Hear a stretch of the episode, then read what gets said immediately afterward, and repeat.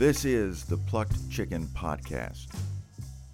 All right, Pastor Bruss, I have discovered a podcast by a Dr. Michael Heiser. And this is somebody I think that you would really enjoy listening to to a certain degree because he is a scholar. Currently, he is the scholar in residence at Logos Bible Software in Bellingham, Washington. And it says here that Logos is the leading creator of software for research in the original languages of the Bible and digital library collections for biblical studies. So I stumbled across his podcast. And what I liked most about it was the first several episodes have to do with the Lord's Supper. The, different from what we've done before, where we take one sermon of a, of a pastor on on a certain subject and critique it. The podcast that that he produces, uh, they're about 8 to 10, 12 minutes long. So we can listen to it in its entirety. Uh, but if you have if you start to have some sort of conniption fit, we can totally stop it and talk about it then. What do you prefer? You just get in a conniption okay, fit. Right, That's okay, usually what I prefer okay, seeing. Right. Well, I'm sure there are going to be plenty of conniption fits here. All right, so let's listen to the first one. Welcome back to the Naked Bible Podcast. In the last podcast, I introduced the confusion created by a variety of ideas you'll hear in church and read in theology books about the Lord's Supper, also known as communion or the Lord's table. I made the comment that, in my judgment, doctrinal teaching about the Lord's Supper is one of the least critically examined areas of biblical teaching. We agree. We couldn't agree more. I meant that, and the last podcast introduced you as to why I do. Additionally, as we closed last time, I gave you the list of New Testament passages which touch on this subject, those passages from which our understanding of the institution and doctrine ought to derive. I hope you read those since I'm going to assume as much and jump right into the text. The passages from the Synoptic Gospels, Matthew, Mark, and Luke, are straightforward enough. They simply relate the event of the Last Supper, the event to which Paul referred to when writing about the Lord's Supper much later in 1 Corinthians 11. First of all, I'm not sure how this is going to uh, play into his argument. Uh, but the timeline that he's proposing is, is, actually a little bit messed up. Uh, Paul uh, composes 1 Corinthians in AD 55. Um, and, you know, the fact of the matter is, we don't have firm dates for all of the synoptic gospels. However, what we do know is that the, the um, Luke Acts, right, the, the book of Luke and the book of Acts, seem to be uh, paired, paired together. Uh, and there are references, um, the we references later in the book of, of Acts that would suggest that Luke was with Paul way beyond the time that he was uh, had had written the the Corinthian correspondence. And so, certainly, we have to place. It seems to me that we have to place the composition of Luke um, far later than the writing of First Corinthians. Um, First Corinthians, and uh, again, you know, if if uh, the argument here is that Paul is coming with a spin on First Corinthians, or excuse me, on the words of institution. That's a that's that's highly problematic, and even Paul's own words, right, uh, where he introduces that, he says. Uh, uh, 1 Corinthians 11:23. I mean, this is so important. For I received from the Lord what I also delivered to you, that the Lord Jesus on the night when he was betrayed took bread and so on and so forth. So St. Paul is claiming here uh, a, a, direct revelation from the Lord about the institution of the sacrament of the altar. When did this happen? We're not sure. Uh, could it have happened in the in the days of blindness uh, uh after the Damascus Road incident? Um, we we just don't know.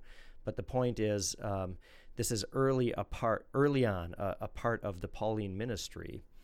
So um, I, I, just don't know where he's going with the timeline here, but let's just plant a flag here and say if this becomes an issue, we'll return to it later on. 10 4. I'm going to repeat that for emphasis. It was Paul who referred to the Last Supper in the Synoptic Gospels when discussing the meaning of the Lord's Supper. Now you might say, why repeat that, Mike? Are you trying to telegraph something important? Something that may be hidden in plain sight? Yep. Most of the confusion over the Lord's Supper and its meaning comes from John 6, the passage in the Gospel of John that has Jesus referring to his body as bread and his blood as wine. Some traditions take that literally and teach that the bread and wine literally become the flesh and blood of Jesus at communion. And so they are ingesting Jesus, the bread of life, which surely has to contribute in some way to salvation. Okay, there is no tradition out there that, that reads the text against itself. Jesus never says that his uh, his blood is wine in John chapter 6. In fact, what he talks about is his flesh is true food. He never says it's bread. He says his flesh is true food and that his blood is true drink. And this is John chapter 6, uh, verse 55 for those who are following along in the scriptures. Now, here's the thing. When Jesus refers to himself as the bread of life, he's referring to his entire person, not to the, you know, what, what you and I would call flesh or blood, sort of extrapolated from the entire person of Christ. This is going to prove to be a fundamental problem for him if he goes forward because he's setting up a straw man. This is utterly wrong for a simple reason. John is not one of the synoptic gospels, and this episode in John 6 is not the Last Supper. Okay, so let's just talk about his theory thus far. His theory thus far is that all of the synoptic gospels, including Luke, which is without doubt later than 1 Corinthians, all of the synoptic gospels come before Paul. And so if Paul's referring back to the synoptic gospels, then we have to read Paul in light of the synoptic gospels only. And we are totally happy to do this. However, I mean there's there's a falsehood in this theory. And the falsehood in this theory is that all the synoptic gospels come before St. Paul. The event comes before 1 Corinthians 11 just as it comes before Matthew 26 and so on and so forth. I mean, there's just no question about this. Or Matthew, yeah, 26. Now, what he's also suggesting is that John must be, he, he's, he's assuming the sort of traditional dating of the gospel according to St. John. We know that John lived late. Uh, and there are some theories about the date of composition that place it in the in the ADs 90, okay, or AD 90s, excuse me. But there are also strong theories that are marshaled that it's placed in the uh, 40s, okay, uh, that it's a very early gospel. In a sense, however, this doesn't even matter. We have to take the words as they stand, okay, um, and we'll we'll see how he develops it from here. But but this is his theory, just so everybody understands. The Synoptic Gospels come before Paul, writing 1 Corinthians 11. This is not correct. In the three synoptic gospels and their description of the Last Supper, there are several elements present in all of them. One, Jesus makes some comment that connects his broken body and the bread and his blood, the wine, to the new covenant. Two, after making that connection, Jesus washes the feet of the disciples and then tells them that one among their number will betray him. John 6 doesn't have any of those details. Duh.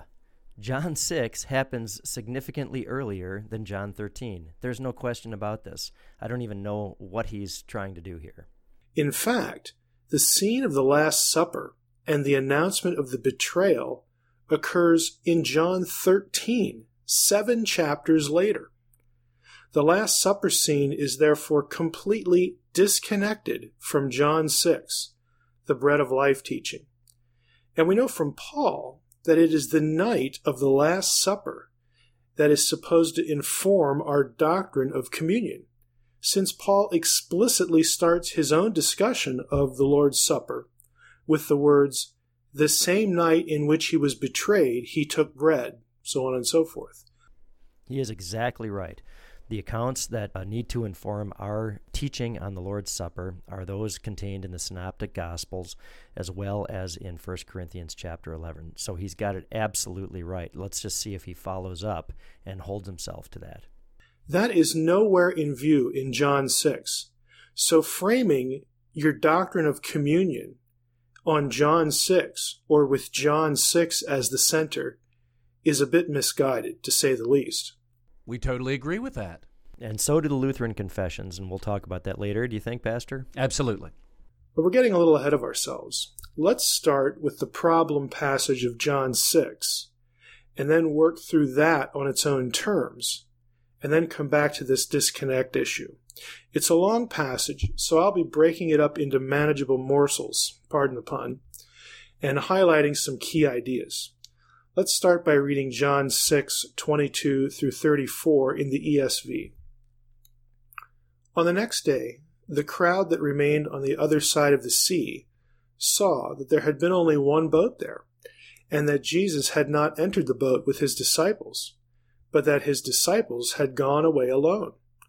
Other boats from Tiberias came near the place where they had eaten the bread after the Lord had given thanks. So when the crowd saw that Jesus was not there, nor his disciples, they themselves got into the boats and went to Capernaum, seeking Jesus. When they found him on the other side of the sea, they said to him, Rabbi, when did you come here? Jesus answered them, Truly, truly, I say to you, you are seeking me, not because you saw signs, but because you ate your fill of the loaves.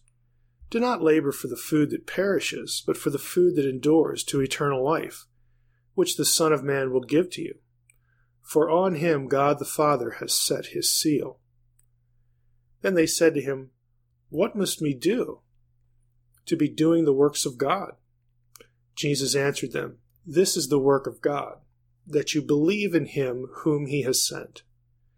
So they said to him, Then what sign do you do, or that we may see and believe you? What work do you perform? Our fathers ate the manna in the wilderness, as it is written, He gave them bread from heaven to eat. Jesus then said to them, Truly, truly, I say to you, it was not Moses who gave you the bread from heaven, but my Father gives you the true bread from heaven. For the bread of God is he who comes down from heaven and gives life to the world. They said to him, Sir, give us this bread always. Now, there are a few things that are critical to notice from this section of John chapter 6. First, Jesus links the idea of food that endures to eternal life to himself, and more importantly, to belief, that is, belief in him. That happens by noting three statements in the passage we just read.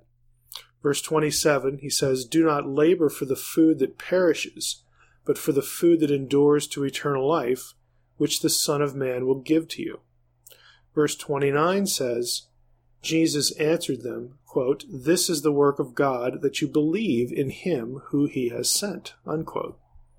And finally, verse 33 for the bread of God is he who comes down from heaven and gives life to the world. His understanding of John 6 to this point is spot on. He's, he's got it exactly right. What Jesus is talking about here is belief in his entire person, the divine nature that assumed the human nature in the womb of the Virgin as the propitiation for the sin of the world. He's, he's got it right on the head. But I do get where he's coming from in the sense that there are many who could look at John 6 and use this as a communion or at least to undergird a doctrine of communion. And and I think people do make that mistake. Um, my grandfather, um, his childhood church is uh, was uh, Saint St. Lucas in um, Bayview, Wisconsin, and on the altar in German, it says, Ich bin das Brot des Lebens. I am the bread of life. You know, with the altar's heavy um, associations with the sacrament of the altar, blah, blah, blah, blah, blah, uh, it would be very easy in the minds of people to conflate what Jesus is saying here with the sacrament of the altar. So even in the imagination of Lutherans, uh, this could go awry. And I've often thought that that's a big mistake to have that uh, saying on the altar at St. Lucas. But the Roman Catholic Church actually explicitly makes this a problem, and we'll talk about that a little bit later on. Now, according to these three statements, we can make three text driven observations already. First, the thing we are to labor for, using the language of verse 27, is Jesus, who is, according to these verses, the food that gives eternal life. Now, some would stop the observation process right here and say, right, that's why we, believe the wafer we eat at communion is the body of Christ. We need to consume the very body and blood of Christ as part of having eternal life. I'm not sure of anybody uh, who would explicitly derive from what he's said here, uh, this passage, this passage in John. Uh, we must therefore ingest the, the wafer in communion as the true body and blood of Christ. That argument is foreign to me. Uh, it's certainly not alive among Lutherans, and I don't even think it's alive among Roman Catholics. But that would be mistaken. You can't just pick verse 27 and think you understand the entire passage, let alone the verses that follow it. Second text driven observation is that according to these three statements, our job, as it were, is not eating Jesus, even if that's understood as a communion wafer. Our job is to believe in Jesus. Believing was the eating, not the other way around. We learn that from verse 29. I'll read it again. Jesus answered them, This is the work of God, that you believe in him whom he has sent. Notice that our work is a, this word points back to the labor of verse 27 work and labor.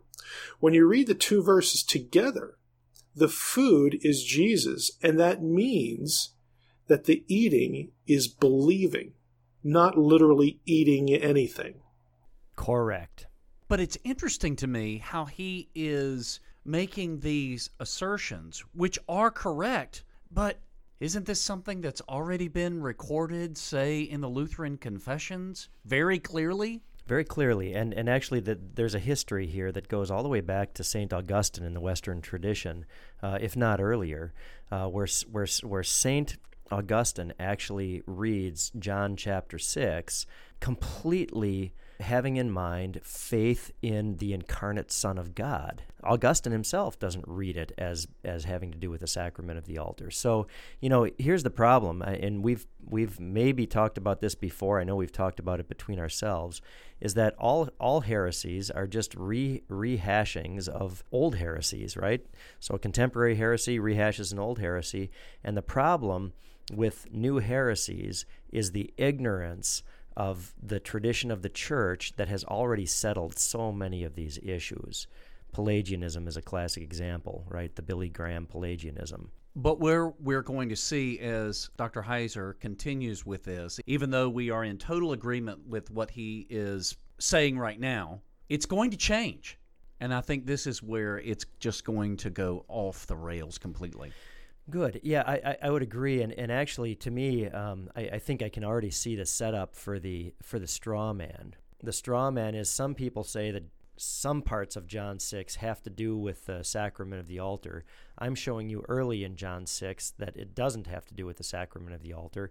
We agree 100%. Uh, and in fact, we're going to agree with him at the end of John chapter 6 that it has nothing to do with the sacrament of the altar, but the conclusions that I think he's going to draw from that are going to be totally incorrect conclusions.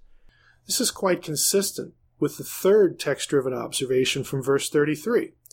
It isn't bread or a wafer that gives eternal life. It's Jesus, the one who came down from heaven. We can't let that statement hang out there as an absolute statement about all biblical teaching that it's not a wafer or a piece of bread that gives eternal life. So lest the hearer take John 6:33 as ruling out a piece of bread giving eternal life and being the body of Christ. The, the point is, John 6:33 isn't even addressing the question of whether a, a piece of bread actually gives eternal life. It's addressing the question in what person do I find everlasting life? And it's in Jesus Christ. And when we combine verse 33 with those other two verses, interpreting all three as a group, forming a whole coherent thought, we see that what produces eternal life isn't any bread that represents Jesus, it's belief in Jesus. Okay, again, what he is saying here is correct when it comes to John 6. But did you hear him? It was really, really quick there. He just showed his card when he said that it represents. Good. And and I think another thing to add to this, if, if I just may, is that yes, it is absolutely belief in Jesus, right? St. Peter says, Lord, to whom shall we go? You have the words of eternal life. And it's the same Lord Jesus that Peter clings to in faith who says, This is my body, this is my blood. This is going to be a problem for Mr. Heiser in, in, a, in a moment, I have no doubt. In other words, The object of faith is a who, a person, Jesus, not a what, a piece of bread that represents Jesus. Let's keep reading. John 6, verses 35 to 40. Jesus said to them, I am the bread of life. Whoever comes to me shall not hunger, and whoever believes in me shall never thirst. But I said to you that you have seen me, and yet do not believe. All that the Father gives me will come to me, and whoever comes to me I will never cast out. For I have come down from heaven not to do my own will, but the will of him who sent me. And this is the will of him who sent me, that I should lose nothing of all that he has given me, but raise it up on the last day. For this is the will of my Father, that everyone who looks on the Son and believes in him should have eternal life, and I will raise him up on the last day. A few observations again are crucial to having a text driven theology of communion and of this passage. First, notice that Jesus calls himself the bread of life. He's therefore using bread as an analogy for himself for some reason. Is it coherent to presume that Jesus is saying or teaching that the disciples need to consume his actual flesh and blood, even if one softens that idea by asserting that the bread and wine ingested are transformed into his actual flesh and blood? The critical point here is that Jesus tells us what he means by the analogy. And don't forget, this isn't the Last Supper passage anyway that Paul draws on for his theology of communion. He is exactly right. This is not the Last Supper passage. Um, and uh, his exegesis thus far has been fairly solid, uh, but there's a conclusion that's hanging out there uh, th- that is highly problematic. It's it's that since this passage does not say to literally eat Christ's body and drink his blood, what it's actually saying is believe in the incarnate Son of God as the propitiation for your sins. That's what it's saying. What he's what he's doing is he is saying, therefore, any belief that bread is body and wine is blood in the Lord's Supper and that you take it for everlasting life is an incorrect belief. The problem is this passage doesn't even speak to that question.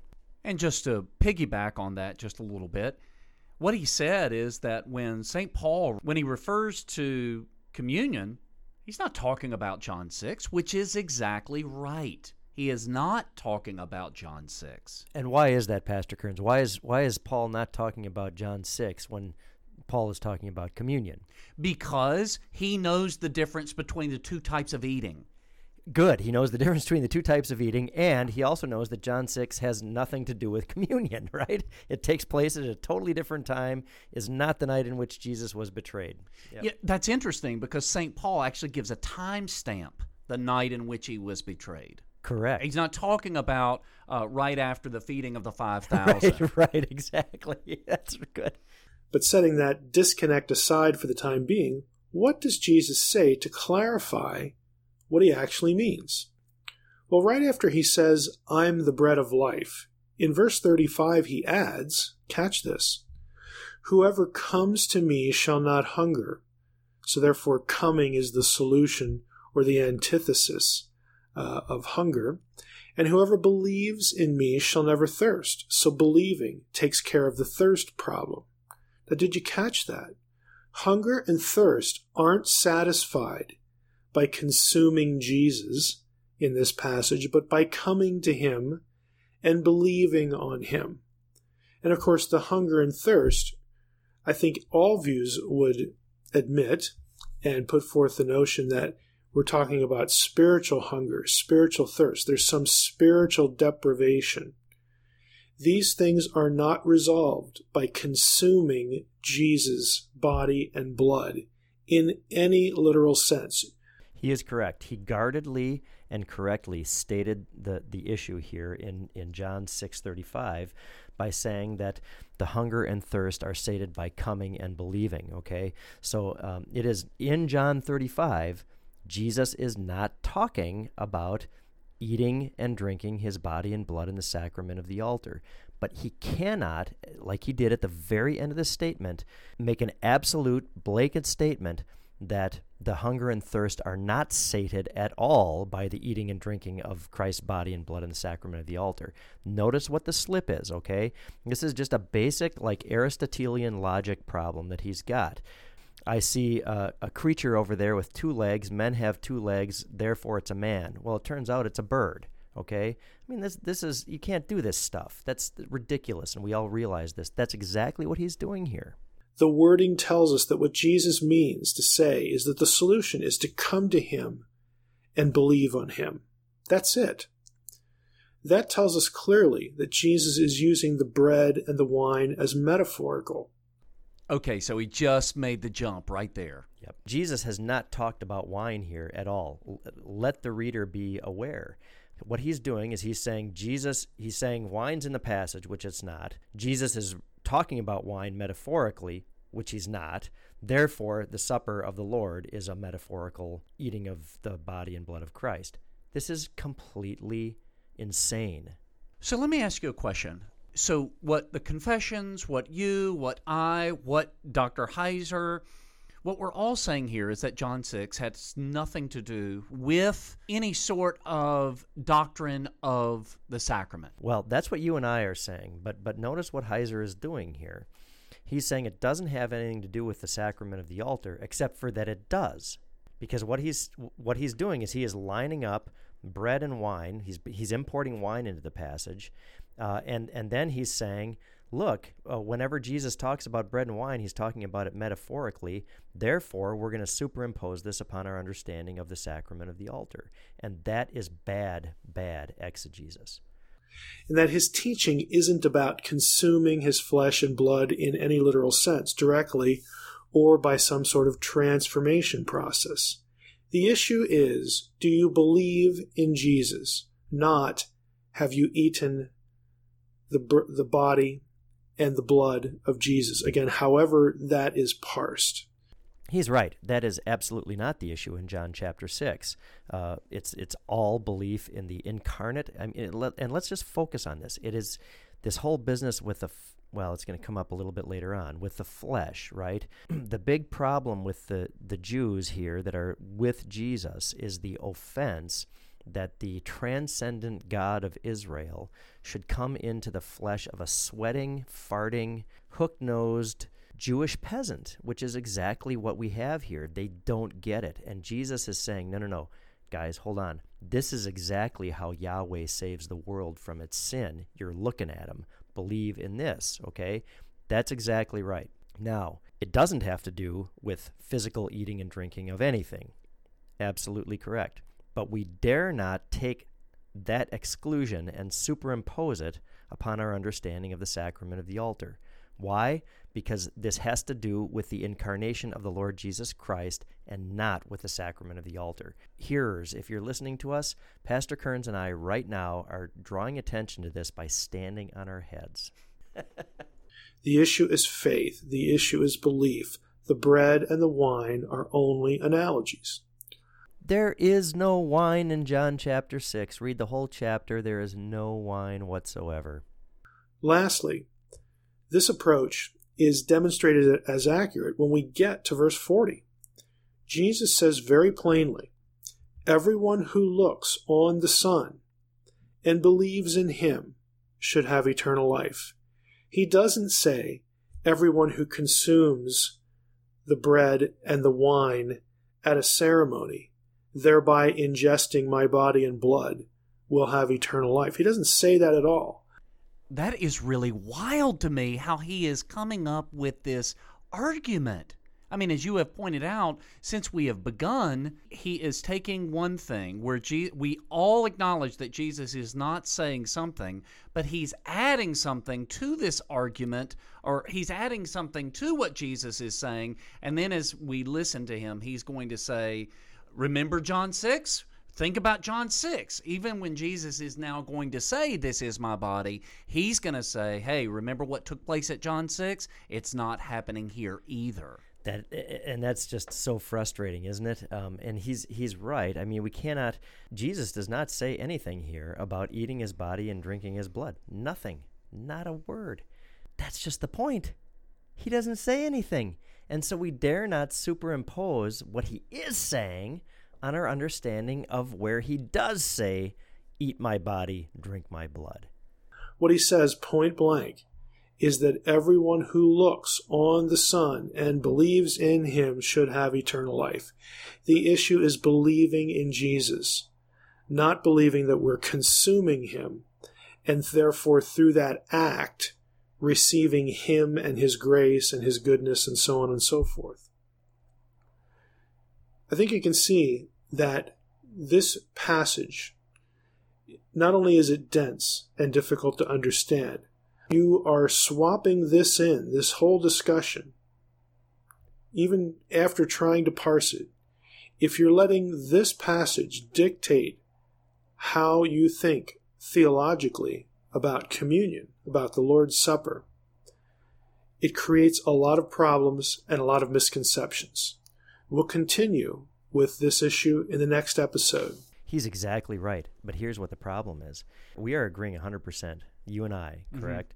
And every Lutheran uh, agrees 100% that John 6 has nothing to do with the sacrament of the altar. Well, what he's doing is he has attributed to, presumably, Lutherans that we read this passage as having to do with the sacrament of the altar, which we don't, okay? He has identified how one would misread this passage if one were trying to apply it to the sacrament of the Which altar. is easy to do. Could be easy to do. Uh, I mean, on a, on a surface level, without doing what he's doing, you know, and kudos to him for reading the entire text. We've heard many sermons where, and again, this is not a sermon, but, you know, in the sermon, it's just this very brief look at the scriptures. He has slowly read through the entire text. And so if someone comes to the to the text wanting to use this as support material for the sacrament of the altar, they could easily do it. easily and incorrectly do it, correct? But you know what? Here's the irony of, of what's going to happen or what he's doing. He is saying this does not support a oral eating of the body and blood of Christ, okay, which is true. But he's gonna what he's gonna do now is he's gonna take a passage that he says does not pertain to the sacrament of the altar and he's gonna superimpose it on the sacrament of the altar. That is exactly what he's going to do. All right, so that is his first episode. And so now we're going to see where he goes with the second episode. Welcome back to the Naked Bible Podcast. In the last podcast episode, we began to look at John chapter 6, verses 22 through 65, as we continued our discussion of the doctrine of the Lord's Supper. We only got as far as verse 40, but were able to see clearly from the text that while Jesus created an analogy between himself and the bread and wine, that analogy was clearly to be understood metaphorically. By virtue of Jesus' own comments, we learn that he taught about a hunger and thirst that isn't solved by literally eating and drinking anything. Rather, the hunger and thirst he described was satisfied by coming to him and believing. Literal hunger and thirst aren't taken away by coming and believing. So we know that when Jesus tells us as much, he's using the bread and wine analogously, not literally. These were clear statements that allowed us to understand the meaning of the Lord's Supper from the biblical text, not from a creed or a denominational tradition. These are clearly not statements that allow us to understand the sacrament of the altar f- on the basis of the biblical text. And this is this is exactly the the trick that he's played, or the um, uh, what I want to do is I want to credit him with more. I, I don't want him to. I don't think he's trying to trick anybody here, but there is a uh, look, I mean, what he's done, we've talked about this before. He said this does not pertain to the sacrament of the altar, and now he's making it pertain to the sacrament of the altar. We agree with the first point, and we agree, but, but here's where we disagree. We disagree that it's possible to take something that doesn't speak about a certain doctrine and make it talk to that certain doctrine. That's what we do on the Naked Bible. In this podcast episode, we want to finish looking at John 6 the first of three key passages for understanding the Lord's Supper, or at least talking and discussing the debate over the Lord's Supper. We'll pick up now with John 6 41 through 59. Verse 41. So the Jews grumbled about him because he said, I am the bread that came down from heaven. They said, Is not this Jesus, the son of Joseph, whose father and mother we know? How does he now say, I have come down from heaven? Jesus answered them, Do not grumble among yourselves. No one can come to me unless the Father who sent me draws him, and I will raise him up on the last day. It is written in the prophets, and they will all be taught by God. Everyone who has heard and learned from the Father comes to me. Not that anyone has seen the Father except he who is from God. He has seen the Father. Truly, truly, I say to you, whoever believes has eternal life. I am the bread of life. Your fathers ate the manna in the wilderness, and they died. This is the bread that comes down from heaven, so that one may eat of it and not die. I am the living bread that came down from heaven. If anyone eats of this bread, he will live forever. And the bread that I will give for the life of the world is my flesh. The Jews then disputed among themselves, saying, How can this man give us his flesh to eat? So Jesus said to them, Truly, truly, I say to you, unless you eat the flesh of the Son of Man and drink his blood, you have no life in you. Whoever feeds on my flesh and drinks my blood has eternal life, and I will raise him up on the last day. For my flesh is true food, and my blood is true drink. Whoever feeds on my flesh and drinks my blood abides in me, and I in him. As the living Father sent me, and I live because of the Father, so whoever feeds on me, he also will live because of me. This is the bread that came down from heaven, not like the bread the fathers ate and died. Whoever feeds on this bread will live forever. Jesus said these things in the synagogue as he taught in Capernaum. Now, this section is where the confusion really starts. But it's not hard to parse what Jesus is saying here if we interpret this section of John 6 by the preceding material in John 6. So, the key interpretive issue is whether you're going to isolate these verses that describe eating and drinking the flesh and blood of Jesus from its preceding context. I would suggest interpreting any passage by its preceding context as a good idea. But unfortunately, that isn't what happens all or even most of the time when it comes to the Bible. If we ignore the preceding context in this case, then it's easy to see how some traditions actually teach that the bread and water are transformed into the literal flesh and blood of Jesus.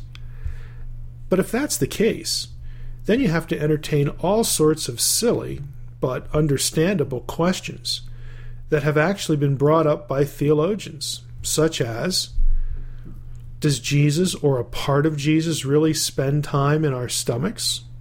our intestines? Will we expel Jesus when we go to the bathroom? Why would grace need to travel through our stomachs and intestines anyway? And lastly, what if a few crumbs fall on the floor and a mouse eats it? Is the mouse sanctified? Again, this is straw man argumentation, isn't it, Pastor Kerns? Um, I mean, no one, no one sits around wondering about uh, what's coming out in your stool uh, 24 hours after you receive the sacrament of the altar. And in fact, that I, I would suggest that this is a, a straw man by reduction to the absurd, right? Now, let's talk about a mouse, though. However, right? I mean, what does it if a mouse uh, eats some of the fallen crumbs from the consecrated wafer? Does he eat the body and blood of Christ? Well, what has Christ said it is? It's it's his body. So what does the mouse eat? His body. Is he sanctified by that? Well, no, because a mouse can't believe. Now, this is going to come up later, right? There is not some sort of automatic sanctification that occurs when you eat the body and drink the blood of Christ. It must be eaten and drunk in faith for you to gain the benefit from it, to be sanctified by it. Uh, but if you eat it and drink it, as St. Paul says, St. Paul says in uh, 1 Corinthians 11, eat it and drink it with unbelief, you take it to your judgment. And that very statement of St. Paul indicates that it is what, I mean, does a piece of bread condemn you to hell? Give me a break. But, but if you disregard the very body of Christ, well, that's, that's serious business. All of these questions and the nonsense they introduce into doctrinal discussion can be avoided by considering John 6, verses 41 through 59, in the context of John 6, verses 22 through 40. Which, again, we totally agree. Correct. But none of these silly questions can be avoided. Silly is, and I'm putting these in scare quotes, none of these can be avoided when you actually talk about the words of institution. And this is the problem. He is not deriving doctrine from the place where doctrine is taught. What do I mean? Well, in verses 22 through 40, we saw clearly in the last podcast episode that the way to eternal life was by coming to Jesus and believing, not by eating or drinking anything. Eating and drinking were metaphors for coming and believing. Even in this section, amid the confusion expressed by those listening to Jesus, those same clear ideas are included.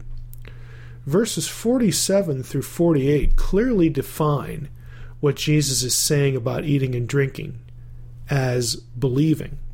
Let me read them again for you. Jesus said, Truly, truly, I say to you, whoever believes has eternal life. I am the bread of life. So, belief in Jesus is how we receive eternal life, not by eating a wafer or drinking wine. It is in this context that Jesus' statement, and the bread that I will give for the life of the world is my flesh, must be understood. Why theologians would think that the giving of Jesus' body refers to communion here, and not to Jesus' sacrificial death on the cross, the very act that provided payment for our sins, is frankly lost on me. Listener, be wary. What he's doing here is he is conflating two terms. He's conflating a term uh, in verse 53 where Jesus says, Unless you eat the flesh of the Son of Man and drink his blood, you do not have life in yourselves. So, there, uh, the word there is actually flesh, not body. When Jesus institutes the sacrament of the altar, he does not say, Take, eat, this is my flesh. He says, Take, eat, this is my body.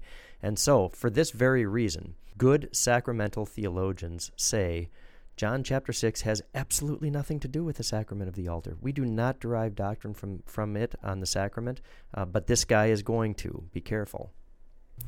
If we understand John 6 to be about faith in Jesus, it makes perfect sense. We believe in what Jesus said, that he would give his life for the sins of the world. He did that on the cross. It's not talking about taking communion, it's about believing the good news about what was accomplished on the cross. I know we sound like a broken record here, but this is what we agree with him on. What he's saying is absolutely correct when it comes to John 6, but he needs to keep it in John 6. Precisely, and for the very reason that he's established that it does not speak to the sacrament of the altar. Is there an example off the top of your head right now where we could look and we could say the Bible says one thing and it really refers to that thing? There is, uh, uh, yeah. I mean, we've we've just found one. Uh, it's Matthew uh, chapter 19, verse 16 and following. I'll read it out loud, and then and then maybe you can uh, we can just sort of digest it.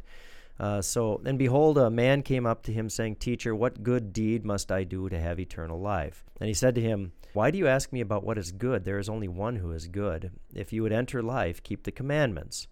He said to him, which ones? And Jesus said, You shall not murder, you shall not commit adultery, you shall not steal, you shall not bear false witness, honor your father and your mother, and you shall have uh, love your neighbors uh, neighbor as yourself. The young man said to him, All these I have kept. What do I still lack? And Jesus said to him, If you would be perfect, go, sell what you possess, and give it to the poor, and you will have treasure in heaven, and come, follow me.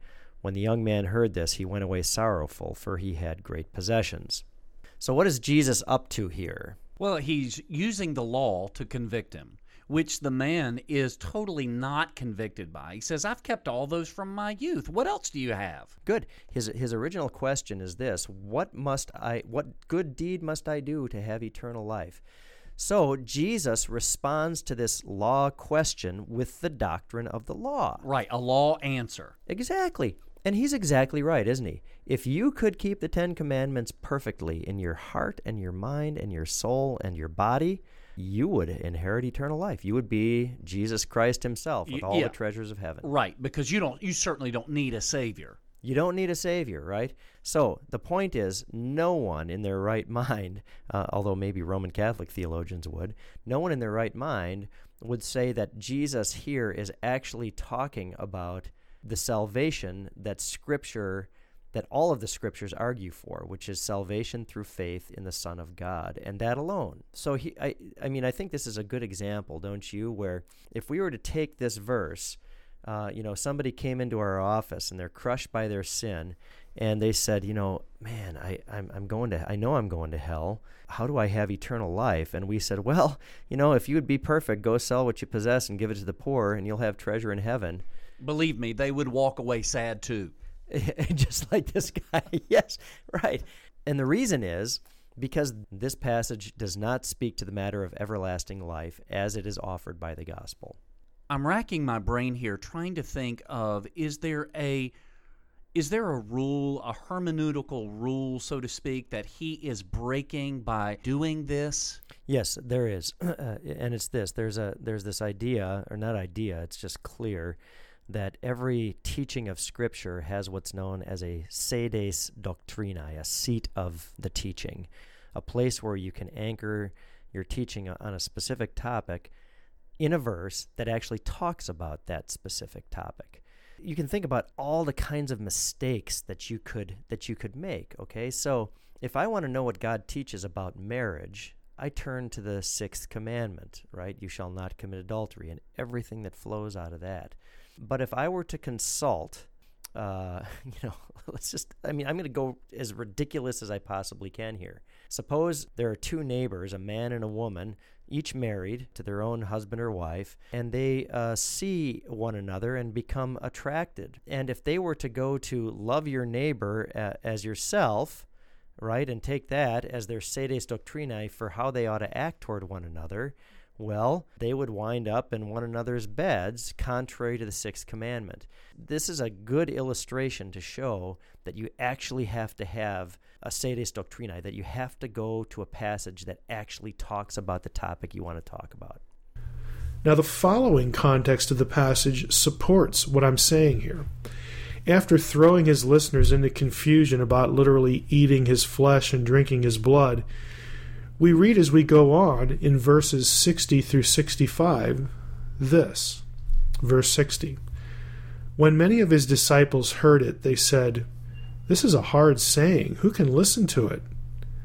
But Jesus, knowing in himself that his disciples were grumbling about this, said to them, Do you take offense at this? Then what if you were to see the Son of Man ascending to where he was before? It is the Spirit who gives life. The flesh is no help at all. The words that I have spoken to you are spirit and life. But there are some of you who do not believe. For Jesus knew from the beginning who those were who did not believe and who it was who would betray him. And he said, This is why I told you that no one can come to me unless it is granted him by the Father. Notice what Jesus says and doesn't say. It is not the bread and wine that give life in these verses, it's the Spirit. He can't stop talking about this wine, can he? That is nowhere found in this text at all. Exactly, nowhere found in the text at all. Uh, eh, listen to how he's saying it. He's saying it very carefully, and he's saying it correctly, but he's leading you to an incorrect conclusion. He's saying this verse does not say that bread and wine save you. That is correct. But what he wants you to believe on the basis of that is that this verse is saying that bread and wine do not save you. That's a huge difference. Uh, it, it- it's where you place the negation. Do not be misled by this. His, his statement is correct on its face. Where he's driving it is totally incorrect. I know I'm probably out in left field when I when I say, suggest something like this. This is almost the way that Satan uses the scriptures. Indeed. Talk about that. Well, you think about how Satan's tempting of Christ, especially if I recall correctly, the second temptation, In Matthew, yes. where he uses the scriptures to actually get Jesus to do what he wanted him to do. He uses it, yes, he does, and there he miscites the scriptures. And I wouldn't suggest that, uh, you know, the doctor here is misquoting scripture, but there is a subtle, almost seduction that's that's taking place here. Good, and and maybe a better a better place to go would be to the to the actual temptation uh, in the Garden of Eden. Sure. right? Did God really say that if that if you eat the this uh, stuff, you you will surely die? And actually, let's let's just take a look because Satan adds a little bit there, and that's where the problem comes in. As you've pointed out so often, words matter. Okay, so this is this is how the temptation starts off, right? The Lord uh, had told them, uh, "You may surely eat of every tree of the garden, but of the tree of the knowledge of good and evil you shall not eat, for in the day you eat of it you shall surely die." So, Satan comes up to the woman, chapter three, and says, "Did God actually say you shall not eat of any tree in the garden?" Well, actually, not, not at all. Uh, so the woman responds and uh, uh, and says, um, "God said, You shall not eat of the fruit of the tree that is in the midst of the garden, neither shall you touch it, lest you die." Actually, God didn't say the touching part, but we go on. The, the the the serpent says, "Well, you will not surely die, for God knows that when you eat of it, your eyes will be open, and you will be like God, knowing good and evil." Why is that? Well, because it's the it's the fruit of the tree of the knowledge of good and evil. And so, yes, this is a satanic uh, twisting of the scriptures uh, where you slip in your words. And, and this is just a little slip. I mean, it is just a little slip that he's making. Right. It's a little slip, but it has ginormous consequences. Exactly. Exactly. And I guess the the thought that I'm having, I mean, somebody could listen to, be listening to this and they could just, you know, they could castigate us. And, and that's fine. I mean, I, I get it. But all we're trying to do is be good Bereans and really study the scriptures and see if these things be true. That's good. I mean, that that's exactly right. Uh, so he has led us exactly where we ought to be going, which is into the scriptures, isn't it? And you know, maybe people are going to niggle with us too about that we're making a big deal about where you place the negation in a sentence, but it makes all the difference in the world. Listen, if we were engineers and, and we were quibbling over a couple of degrees here or here when it comes to building a bridge, That makes all the difference in the world. A few degrees in building a bridge makes all the difference in the world. You get it you get it wrong on one side of the Golden Gate Bridge and you're going to be way off on the other. exactly. Right. And somebody's going to get hurt. Right, and die. And that's exactly what we're talking about here. That's a great point. He doesn't say that there were some among his listeners who hadn't eaten. He says, There are some of you who do not believe. His concern is that people will believe on him. Verse 40 Not that they won't believe the bread would turn into his flesh when they ate it. That Jesus' focus would be on their belief in him, not on what they ate or drank, is entirely consistent with what Jesus said earlier in John 6 that I'm trying to get you to discern. This is a good time to remind listeners of something I noted in the last podcast, something that isn't obvious, but which would be clear if we looked at John with a wide angle lens. Jesus never hands out any bread after he makes his bread and wine comments. That's because this episode in John 6 is not the Last Supper event. In the three synoptic Gospels and their description of the Last Supper, there are several elements present. One, Jesus makes some comment that connects his broken body and the bread, and his blood, the wine, to the new covenant. Two, after making that connection, Jesus washes the feet of the disciples and then tells them one among them will betray him. John 6 doesn't have either of these details. In fact, the scene of the Last Supper with these details and the announcement of the betrayal occurs much later in the Gospel of John, in John 13. The chronology of John's Gospel therefore does not allow John 6 to be connected with the Last Supper, and so I would argue it shouldn't be the chapter that informs our doctrine of communion. We agree for crying out loud. Yes, I mean there you could we couldn't say anything more, but note here what he is doing. He is saying it does not apply to the Lord's Supper, and then he's applying it to the Lord's Supper, and this is a huge problem. And we know from Paul that it is the night of the Last Supper that is supposed to inform our doctrine of communion, since Paul explicitly starts his discussion with the words, quote, the same night in which he was betrayed, he took bread. Unquote. That is nowhere in view in John 6. We agree for crying out loud. Now, in our next podcast on the Lord's Supper, we'll move away from John 6 to Paul's first letter to the Corinthians. That is where we'll find the most detailed help for what the Lord's Supper really means. Pastor Bruss, usually when we come to the end of, of one of these things, we you always look so exhausted. I, I think is, is I, that I'm, the I'm actually I'm actually fairly invigorated by this because uh, I, I think I'm exhausted by the other ones because it's such tripe that we've been listening to.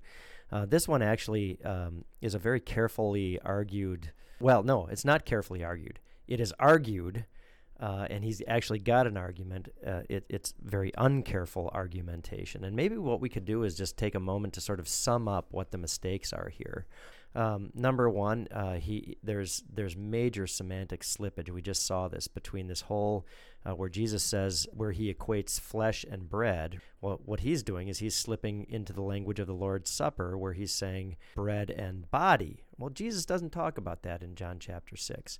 Another thing that he's doing is he is making a mistake of not identifying the proper sedes doctrinae. He he he wants it. Um, sort of two ways, right? He wants to deny that John 6 is a sedes doctrinae for the sacrament of the altar, but what he has done actually is take the teaching of John 6 and superimpose it on the teaching of the sacrament of the altar. I, I don't even know what this is. This is like a Jekyll and Hyde kind of move on his part. Then he's also imported the idea that Jesus is talking about wine in, in this chapter. Uh, he's not talking about wine. He doesn't mention it one single time.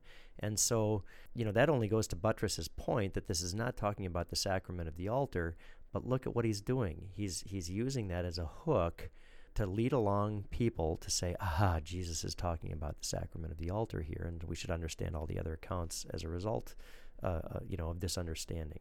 And then finally, he, he's he's set up some straw men uh, that are that are really unfortunate as if all uh, sacramental Christians, okay, and what I mean by that is the Lutherans, the Episcop, uh, not the Episcopalians, the Lutherans, the Roman Catholics, and the Orthodox all agree that uh, John chapter 6 refers to the sacrament of the altar. I think you've summed it up quite nicely. But as he just alluded to, there's several more podcasts where he will actually get to the synoptic gospels uh, and he will get to what Paul says in Corinthians. I am looking forward to, to those. Well, we're looking forward to you listening to it as well.